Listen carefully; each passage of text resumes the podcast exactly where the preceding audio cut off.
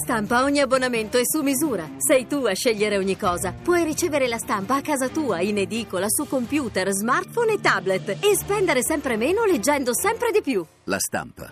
Il futuro è quotidiano.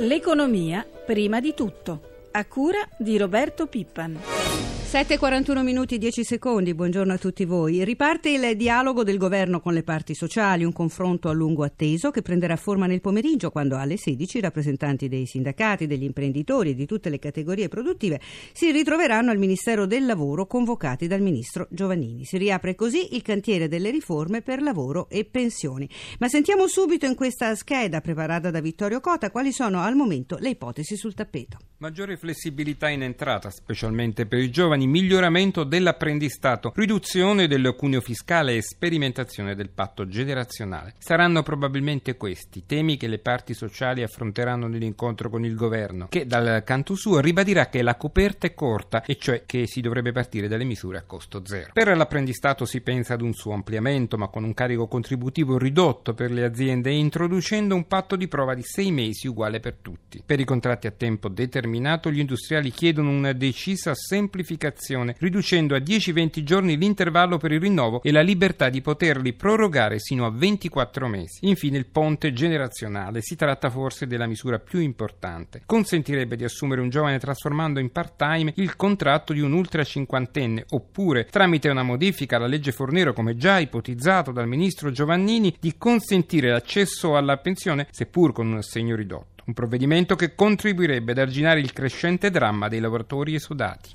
Noi siamo collegati ora con il segretario generale della CISL Raffaele Bonanni. Segretario, buongiorno. Buongiorno. Allora, questo incontro di oggi arriva in una fase di, di, grande sofferenza, stiamo perdendo 40.000 posti di lavoro al mese, ha ricordato ieri il sottosegretario della Ringa, in una fase in cui le aspettative delle parti sociali sono molto elevate sia sul versante dell'emergenza sia su quello del sostegno a crescita e occupazione. Cosa si aspetta lei dalla ripresa del confronto?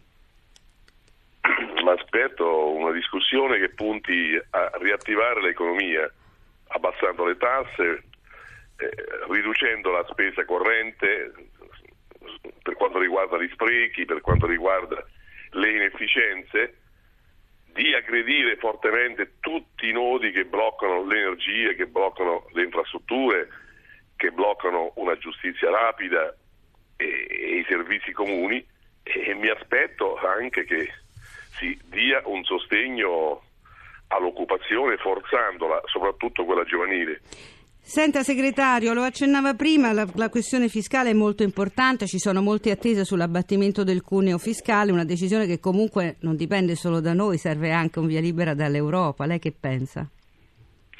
Che la prima manovra che dovrà fare il governo, con tasse così alte le famiglie sono strangolate e strangolandole non spendono, non spendendo le merci non vengono acquistate, non venendo acquistate le, le merci le aziende chiudono, i lavoratori sono licenziati e vanno in cassa integrazione, al posto di produrre ricchezza si produce costi. Questa storia non può andare, è la prima questione in assoluto. Non esiste un'economia più vivace senza agire sulla questione fiscale. Senta segretario, per le pensioni si parla di una rivisitazione dei tetti, si mm, potrebbe mm, uscire dal lavoro a 62 anni, però con delle penalizzazioni sull'assegno pensionistico. La convince questa strada? Ma eh, noi dobbiamo riprendere la discussione eh, su ciò che è stato tranciato violentemente con la riforma fatta con Fornero. Dobbiamo fare la differenza tra persone e persone non tutte le, le persone possono stare fino a tardi a lavorare. E questo va calcolato. E poi chi resta eh, deve avere dei sostegni o comunque eh, bisogna mettere a disposizione loro delle tecniche, per esempio la staffetta generazionale, una tecnica a cui noi teniamo moltissimo e che abbiamo già stabilito in contratto di lavoro come quello dei chimici, e cioè quello di lavorare di meno, qualche ora di meno, eh, la persona anziana che resta a lavorare, i propri contributi vanno a carico dello Stato e le ore in meno possono essere utilizzate da nuove assunzioni di giovani che a quel punto vengono anche tutorati dall'anziano che diventa un vero e proprio suo tutor per trasmettere conoscenze, esperienze, professionalità. Ecco, per fare questo il governo non può uscirsene dicendo a costo zero perché sa perfettamente che non è a costo zero. D'altronde se non si facesse così aumenteremmo gli esodati e i costi sarebbero ancora più alti. Quindi b- basta con le parole d'ordine che non hanno alcun senso. Senta segretario, voi arrivate a questo tavolo in una situazione diversa rispetto al passato, vi siete ricompattati, addirittura avete in programma una manifestazione unitaria al sostegno del, del lavoro il 22 giugno e avete anche un rapporto diverso nei confronti di Confindustria. Vostra, questo vostro fronte, diciamo così, comune, quanto peserà sul tavolo del confronto con il governo? Ma dovrà pesare, spero che pesi, spero che il governo voglia davvero collaborare non pensiamo affatto di dargli delega eh, di disegnare riforme qui e lì eh, a scavalco delle parti sociali.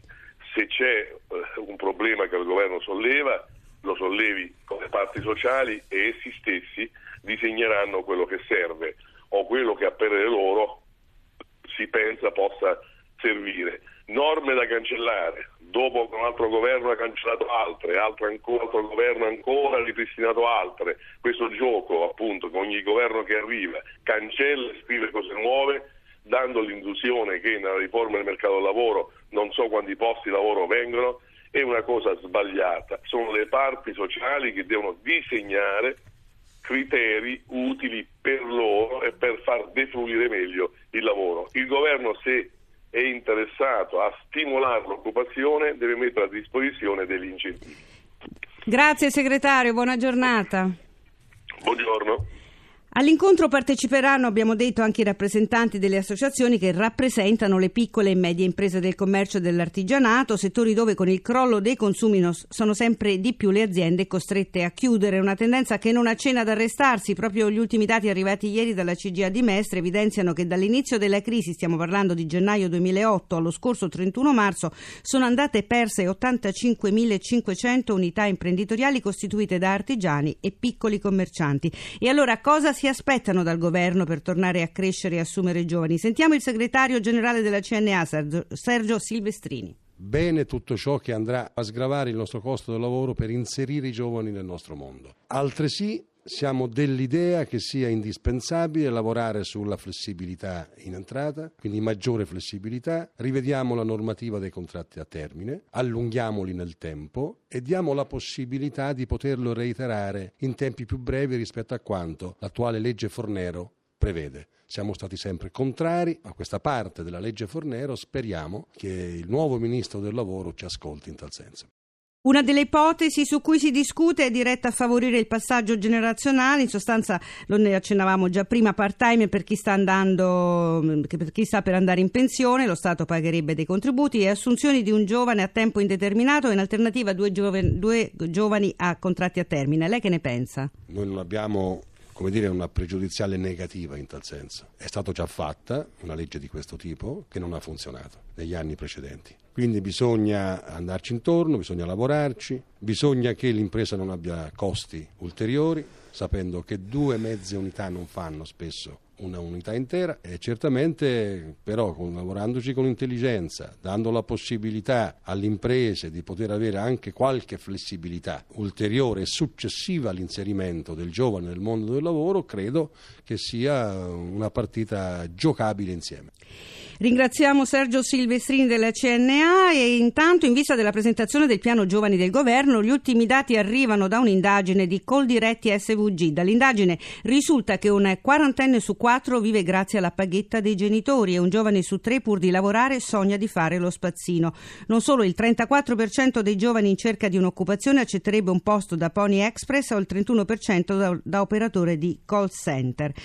Però c'è un settore, qui è la buona notizia, che va contro tendenze, quello dell'agricoltura. Qui il lavoro non manca e anzi rispetto allo scorso anno le assunzioni sono aumentate. Ce lo spiega Maria Letizia Gardoni, vicepresidente dei giovani di Coldiretti. L'agricoltura sta registrando un più 3,6% di occupazione nelle campagne italiane e questo è dovuto soprattutto alla grande capacità innovativa delle giovani aziende agricole che danno così ampio spazio all'inclusività insomma, di giovani che cercano occupazione in questo settore. Vogliamo far capire ai giovani che l'Italia con le sue eh, grandi capacità, creatività, il saper fare quotidiano, la famiglia, le tradizioni culturali, la cultura, l'arte e la distintività dei propri territori, con queste capacità è in grado di tirar fuori il paese paese e tutti i cittadini da questa grave crisi economica e sociale che stiamo vivendo.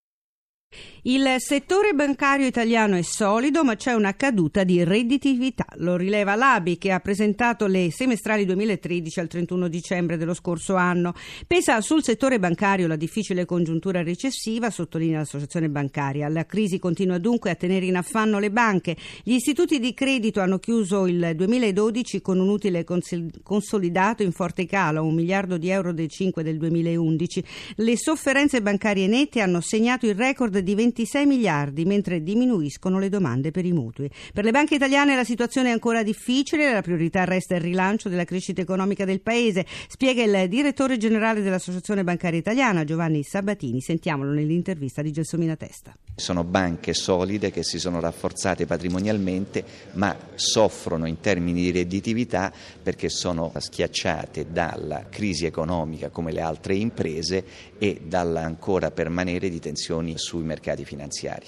E continuano a non dare credito a imprese? Continuano a dare credito a imprese nonostante le condizioni di difficoltà che stanno vivendo. La BCE ha fatto tantissimo per gestire la crisi del rischio sovrano e la crisi dell'euro. Credo che Draghi abbia messo in campo nei limiti del mandato della BCE tutti gli strumenti per gestire ottimamente una situazione estremamente difficile. E per quanto riguarda in particolare la concessione di mutui, Giampiero Maioli, amministratore amministratore delegato del gruppo Cariparma Credit Agricole, aggiunge. Se lei va a vedere le offerte delle ultime settimane eh, delle banche sono riprese, sono riprese a condizioni ulteriormente favorevoli, non c'è domanda, cioè bisogna anche che diciamo questo, cioè la domanda di mutui è calata del 46%, sta tornando la disponibilità delle banche, bisogna lavorare per favorire la domanda, dobbiamo far girare l'economia, eh, le banche hanno tutto l'interesse a far sì che l'economia vada bene e la crescita pure. Infine Maioli parla di vigilanza vigilanza bancaria. C'è un miglioramento in atto da parte delle performance del settore, ma rimangono vincoli strutturali molto forti, l'eccesso di norme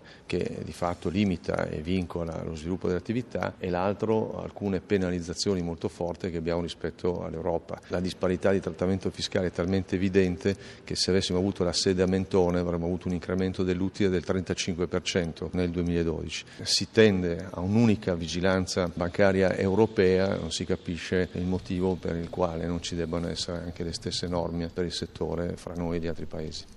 E siamo agli aggiornamenti sui mercati, ci colleghiamo con la redazione di Milano, Sabrina Manfroi, buongiorno. Buongiorno da All- Milano. Allora, andiamo subito in Asia, la giornata è partita bene, come sta andando? Allora, Tokyo va molto bene, in questo guada- momento guadagna l'1,78% sulla scia delle buone previsioni di crescita dell'economia vista al rialzo dalla Banca Centrale giapponese. Sempre la Banca Centrale oggi ha confermato le sue politiche di allentamento monetario nello sforzo di battere la deflazione. Hong Kong invece ha aperto pochi minuti fa, è rimasta chiusa per un allarme tifone ora cede lo 0,19%. Ed è stata una giornata positiva ieri a Wall Street, poco mossa invece in Europa.